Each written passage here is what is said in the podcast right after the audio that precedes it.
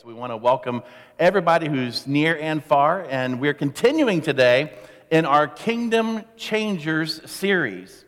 And the whole purpose of this series is to inspire you and to challenge you and to show you that God has taken the most normal, the most unremarkable, the most insignificant people, and He has used them to do the most remarkable, significant things. Because if we're not careful, we will miss that. Because I think either intentionally or unintentionally, we've been kind of programmed to think through our lives as we read the Bible that God only uses special people with special callings and special gifts that have this kind of special connection and line to God. And that is simply not true, ladies and gentlemen. In fact, these men and women that we look at, they could have used excuse, excuse after excuse after excuse, as they navigated the obstacles that were before them to the great things they did for God. So let me just say this morning something that I hope lands in your brain. If there's a phrase that you leave with today, if there's something that you're thinking about tonight as you recall this morning's sermon, I hope it's this, and that's this phrase. It is possible to be a Christian and to get to the end of your life and realize you've wasted your life. It is possible to be a Christian and to get to the very end of your life and realize you have wasted your life. Listen, friends, that's not only possible, it is very probable. Unless you get rid of your excuses. And I don't want that for you, and I hope that you don't want to, that for yourself, that to get to the end of your life and realize you've wasted so much of what God wanted to do in and through you. Because here's the truth the goal of the Christian life is not saved. That's not the goal. The goal is significance. That God has done something in me so that now God can do something through me. If the goal was simply saved, you and I would have been whooshed right up to heaven right after we got out of the baptistry. But that's not the goal. That God has left you and I here for specific, significant reasons in this world. And here's what I know about a lot of us here today. Most of us, the vast majority of us, have checked off the saved box. There's a lot of us here today, though, that the significance box is still unchecked. And here's why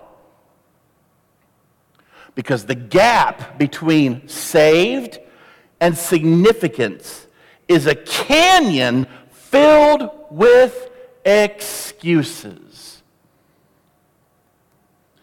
And excuses are a tool that so many people unknowingly use to build a life of insignificance. So today we're going to look at a guy who used a lot of excuses. He almost talked himself out of being one of the greats that we read about in Scripture, but God would not let him off the hook. His name is Moses. Let's go to Exodus chapter 2, starting in verse 23, to see how the story begins and how Moses gets involved in God's plan. It says here, the Israelites groaned in their slavery and cried out. And their cry for help because of their slavery went up to God. God heard their groaning, and he remembered his covenant with Abraham, with Isaac, and with Jacob. So the Israelites have been in slavery for 400 years, and finally they say, God, enough is enough. Would you please deliver us from this? And God hears them, and God is going to use a very unlikely source to deliver them. He's going to use a man named Moses. Moses is going to be key, instrumental and leading over a million people out of slavery into freedom. But before you get to the fanfare of Moses' life, you've got to look at the backstory. Because here's what we know about Moses when God calls him he's a fugitive, he's a felon, a criminal, a murderer. He escaped Egypt at the age of 40 and now, at the age of 80, is when he comes into play as being a significant player for God. And you know what Moses is doing when God calls him? He's a shepherd, just leading sheep around. Not much in the form of leadership, just when you're leading sheep around, making sure they don't get caught in thickets and keeping them safe from the predators. But one day Moses is walking around a mountain and he sees this bush that's on fire, but it's not being consumed. And he says, That's strange. So he goes to investigate it. And I always like to think of what it was like when Moses went back to the shepherd's lounge that night. As the rest of the shepherds say, Moses, anything happened to you today? Well, yeah. God talked to me through a burning bush. Yeah, sure he did, Moses. Sounds like you've been burning some bush, right? That's what it sounds like. But God speaks through Moses through this burning bush. And I want you to listen to what he says here in Exodus 3 7. The Lord said, I have indeed seen the misery of my people in Egypt I have heard their crying out because of their slave drivers, and I am concerned about their suffering. So I have come down to rescue them from the hand of the Egyptians. So I'm sure when Moses hears God say that, he's stoked. He's thinking, all right, God's finally going to do something. God is on the scene, problem solved. Yay, God. And here's the curveball that God throws Moses. Exodus 3:10. So now, go. I am sending you to Pharaoh to bring my people, the Israelites, out of Egypt. And I'm sure most say, wait, wait, wait, wait, God, you just said you were going to do something, that you were coming, that you were going to deliver. What's this you go business, God? I want you to write something down. Write it down this morning. Put it in your phone, write it on paper. Write this down. Here's what I want you to write down. Listen. You are God's answer. Don't put you are God's answer, put I am God's answer. You's very ambiguous. You is them, you is not me. So put I am God's answer. What I'm telling you is this God was going to touch the world, and God was going to change the world through who? Moses. It's the same thing today, folks. There are going to be times when God needs you to lead, you to pray, you to speak, to be God's man or woman for that designated point in time. You are God's answer. I'm God's answer. And here's what's going to happen for the next couple of chapters Moses is just going to lob back to God four different excuses about why God, you've got the wrong man for the job. Here's what I want you to notice Sometimes great leaders are reluctant, they're timid. They're not these kind of spur of the moment, split decision kind of thinkers, right? But I want you to remember this as well. Your reluctance does not scare God because he sees in you things that oftentimes you do not see in yourself. Listen what Moses says, Exodus 3:11, but Moses said to God, who am I that I should go to Pharaoh and bring the Israelites out of Egypt? And God said, Listen, here's key I will be with you. Here's excuse number one it's an identity problem. Who am I? I'm nobody special. I don't have a certain set of skills. God, I'm just this old, 80 year old man who leads sheep around every day. There's nothing significant in me that qualifies me for this task that, that you have for me, God. But here's what God is saying Moses, it's not about you.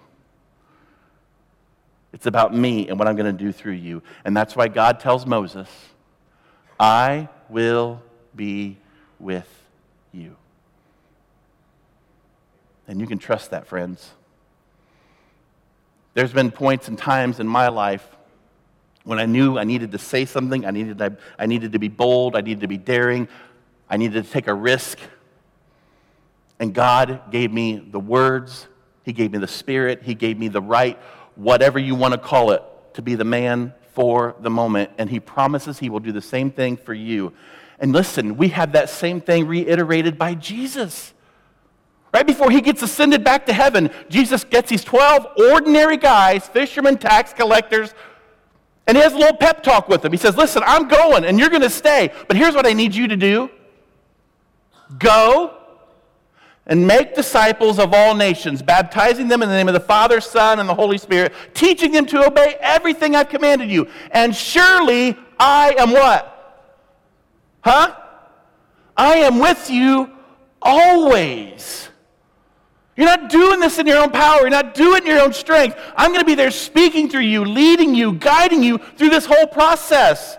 Because it's my mission, it's my goal, it's my objective. I just need people to do it.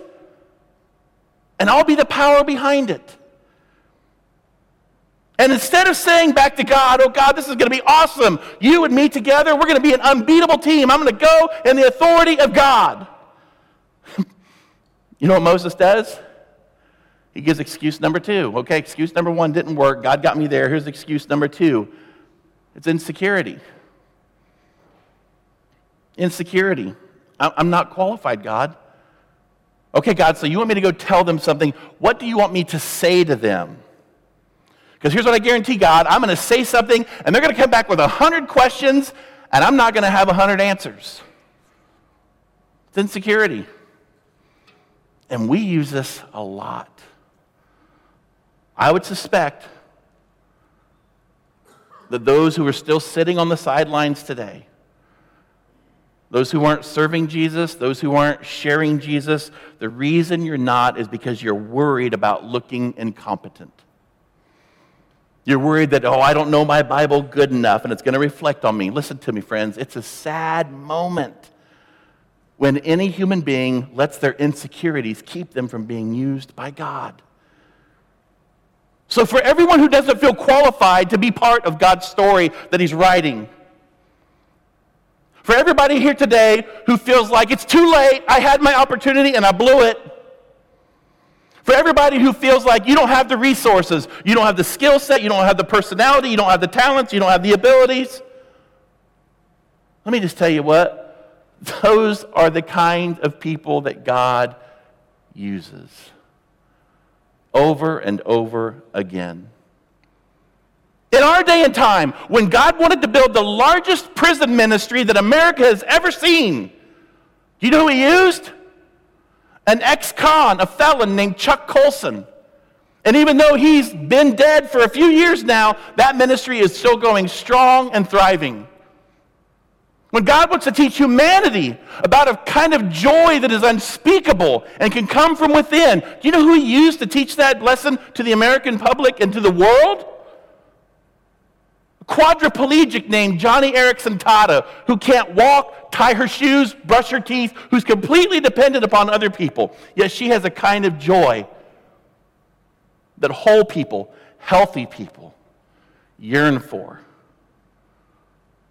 When God wants to teach the world about mercy and grace and forgiveness and, and second chances and new beginnings, do you know who he uses? A Major League Baseball player named Josh Hamilton, who was once a strung out drug addict. Why? Because he can. He doesn't use the healthy, the wealthy, the whole, the perfect. He uses the weak vessels, so in the end, he gets the glory because of it. Amen? Because with those four words, I just described every single person in this church. Not everybody in here is healthy. Not everybody in here is wealthy. Certainly, none of us are perfect, and very few of us are whole. So that means you're qualified. I'm qualified to be used by God because of that, because of the things that disqualify us. Exodus 3:14. God said to Moses in response to his insecurities, God says, "I am who I am." This is what you were to say to the Israelites. I am has sent me to you. God also said to Moses, Say to the Israelites, The Lord, the God of your fathers, the God of Abraham, the God of Isaac, and the God of Jacob, has sent me to you. This is my name forever, the name you shall call me from generation to generation. Is that big enough for you, Moses? Put that in your pipe and smoke it, Moses, okay? That's what you are going with. You are going with that authority. And again, Instead of inspiring faith, instead of inspiring confidence, Moses now just notches down to excuse number three that he whips out of his pocket, and that's the excuse of influence. What if nobody listens to me? What if they don't believe me? Because I don't have real good influence with people. You know, the more I read the story of Moses, the more I realize it should not have been Charlton Heston who portrayed him. Charlton Heston with the chiseled features, the strong personality, the commanding voice, the beard flowing in the wind. It should not have been Charlton Heston. It should have been Pee Wee Herman. Because that's really how Moses comes off. He's much more like Pee Wee Herman than he is Charlton Heston, okay? But here's what Moses is saying in a nutshell God, I've got a checkered past. I've got failures. There was a bounty my, for my head 40 years ago in Egypt, and I'm still sure that when people hear the name of Moses, it's synonymous with murder. So, how in the world can I go back to Egypt with any credibility at all and say, Thus saith the Lord? Moses isn't the first one to use that excuse. As a pastor, I've heard people time and time again say to me, Pastor, you, God couldn't use someone like me because you don't know what I've done. And you're right, I don't know what you've done. And you don't know what I've done. And you know who else doesn't know what you've done? God. You say, well, well, he's God. He knows everything. He knows every single detail of my life, every time I failed, every time I faltered. But do you remember the hope of the New Testament? Under the blood of Christ, Paul says, the old is gone and you are a new creation. Just like we sang this morning in, in that second song so perfectly. I'm a child of yours. You've made me holy. You've made me just like you, God. I want you to listen what God says about your sins in Isaiah 43 25. I, even I, am he who blots out your transgressions for my own sake, and remember your sins no more. And some of you have let your past dictate your present and diminish your future. Would you stop it, please? I don't remember the Great Commission coming with any caveats or conditions. Go, therefore, and make disciples if you're perfect, if you've got it all together, if you have every single talent and ability that you need to have. That, that's never in there.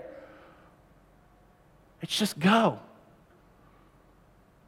And I'll speak through you, I'll guide you, I'll lead you. So, you want, you want to talk about sins this morning? I think, a more grievous sin than anything any of us has ever done in the past is using that same sin as a crutch for what God wants us to do in the present. That is what is sinful. Because in doing that, we deny the grace that has been afforded us. We deny, we empty of its power the blood of Christ. That is a sin. And this is a great segue into excuse number four inadequacy. Exodus 4:10. Moses said to the Lord, "Pardon your servant, Lord. I have never been eloquent neither in the past nor since you have spoken to your servant. I am slow of speech and tongue." Here's what inadequacy means. I don't feel confident and I don't feel good about blank. And we've all got our blanks. And when God nudges us or kind of pushes us or leans us into a certain direction, we're going to have our blanks where we say something like, you know what? I'm not good at speaking.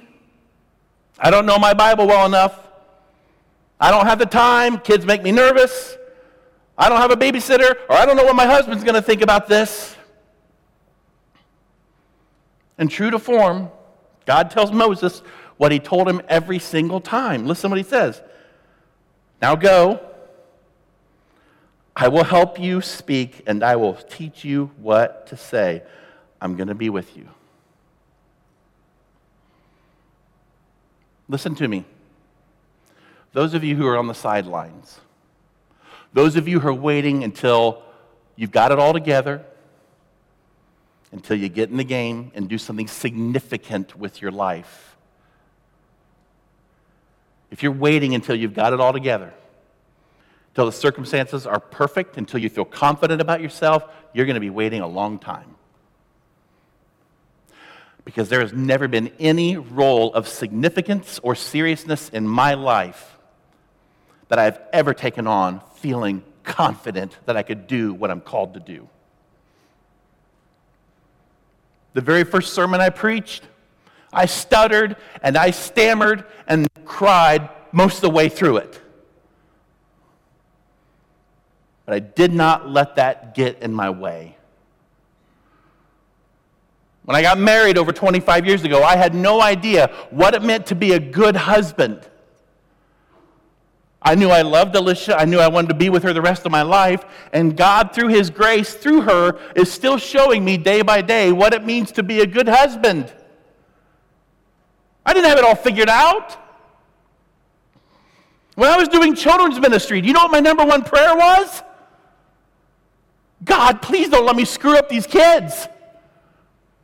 That was the prayer.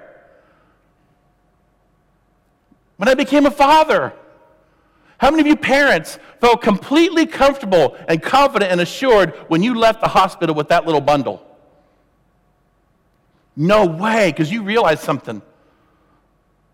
I'm a sinner. My wife's a sinner. And he's put us in charge of a little sinnerling, right? How's this all going to work out in the end? I didn't feel confident of my capabilities of being a dad. Listen, friends, here's what I'm trying to tell you. None of us is born hardwired to do God's bidding in this world. Because over and over and over and over, you know what I see in Scripture? I don't see God calling the equipped, I see God equipping the called. Because that way it's more about Him and Him receiving the glory than any kind of individual. So let me ask you when are you going to get rid of your excuses? I love you all, but be, to be completely frank with you, some of you who were sitting on the sidelines 10 years ago are still sitting on the sidelines today.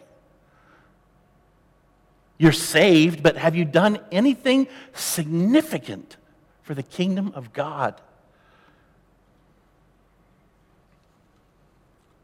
It's time to get in the game. So here's what happens. At one point during all these excuses, which looks like humility on the surface, does it not? Oh Lord, I'm not worthy. Oh Lord, I can't. Oh Lord, not me. Me, humble, tim- timid little Moses. No, it's not humility. You know what it is? It's pride. Because what's the key word that Moses keeps using over and over and over and over in his excuses? What's the word? I this, I that, I can't, I don't, I, I, I don't know. I'm, it's all I. That's pride. That's not humility. God isn't impressed with Moses' answers. In fact, Scripture says his anger burned towards Moses because Moses wasn't seeing God in the equation. So here's what Moses, here's what God does to Moses. He says, Moses, what do you have in your hand? Moses says, Well, I'm a shepherd, Lord. All of us shepherds carry around a staff, you know, to kind of lead our sheep, and we just use this staff to kind of walk with, and it's just a simple tool. And that's a great question. What is that in your hand? Let me ask you if God were to ask you, what is that in your hand that you have that seems very insignificant? What, what ability, what kind of resources? What kind of skill set, talent, what, what, kind of influence do, do you have in your hands that, that you have, whether, whether big or small? What is in your hand? And here's what God tells Moses to do I want you to take what you have in your hand. Remember what he tells you to do with it? What What's he tell him to do? Throw it on the ground. Release it to the earth. And as soon as Moses releases it, and as soon as it hits the ground, what does that shepherd's staff turn into? A snake, a serpent. We say, is God trying to scare Moses to go into Egypt? No. See, back in that day and time, a, serpent was a symbol of, of power. So here's the message to Moses you take whatever it is you have, as simple as a shepherd's staff, whatever it is you have in your hands, and you release it to me, you turn it over to me, there is power in that. And I can do something with that. Listen, friends, no matter what your excuse is this morning, no matter if it's your identity, your insecurity, your influence, your inadequacy, whatever it is, listen to me. When God saved you, He put His Spirit in you, which means His Spirit will empower you and His Spirit will speak for you. Amen? And I think it's more of a matter of us believing what God actually did when He saved us more than anything because if we believed that, we just wouldn't be saved. We would be doing significant things. So here's what I'm here to tell you this morning with God, your excuses, my excuses are worthless. Because if God is in you, you have no excuse. And I have no excuse. So, I tell you this morning, this message, I bring this to you because I care for you. The worst thing for any of us I can see is getting to the end of our life and realizing, yeah, I was saved, but I did nothing significant with my life for God. I never made an investment. I never helped shape a mind. I never helped turn somebody in a different direction. I never used the resources that God entrusted with me in a way that was significant and would impact lives forever. I never used the influence I had for kingdom uh, shaping kind of ways. I never did that. So this morning, if you're done with the excuses, if you're done with that mental battle of letting the enemy win day in and day out, telling you you're not good enough, smart enough, slick enough, you're too old, you're too young, whatever, you're too sinful, and you're ready to trust God to do something significant through you, and you're ready to believe in that, and you're ready to say, no more excuses. Here's what I just simply want you to do, either today or sometime this week. I want you to text the words, no excuses. Just one word, no space, no excuses. I want you to text that to 260 215 4334. And someone from the church will be in touch with you. And that's simply to start the conversation. And the conversation is going to start with this What's in your hands? What do you have, big or small? Maybe what's in your hands is just a willingness, and God can most definitely work with that, friends. This is just to start the conversation. Get off the sidelines. Get in the game. Stop coming and just sitting, soaking, and souring and do something significant. All right? Now, we want to have a conversation with you. But before we do that, we got to have a conversation with Him who enables us. So, won't you pray with me? Father, we come to you because we realize that in you, Lord, anything is possible. The two most significant men in Scripture, Moses of the Old Testament and Paul of the New Testament, both of them were murderers. And yet you used them to change and to shape the world in which they lived, and you, changed the course of human history through these men. And Lord, I don't think any of us here today have that on our resume. Murderers. That you don't care what's on our resume because you use the weak and the imperfect and the flawed to do the amazing. So, God, would you please get us off the sidelines and get us into the game where we're difference makers? Lord, we make this petition to you on behalf of the Holy Spirit who's in us, who we oftentimes grieve because we sit and we don't do. We stay and we don't go. We hold back instead of releasing. So may that question haunt us this morning, Lord. I pray that tonight it'll keep some people in here from sleeping. And as soon as they wake up, I pray it's the one thought on their mind that it is possible for them to be a Christian and yet get to the end of their life realizing they've wasted their life. If you used Moses at 80, Lord, none of us have any excuse.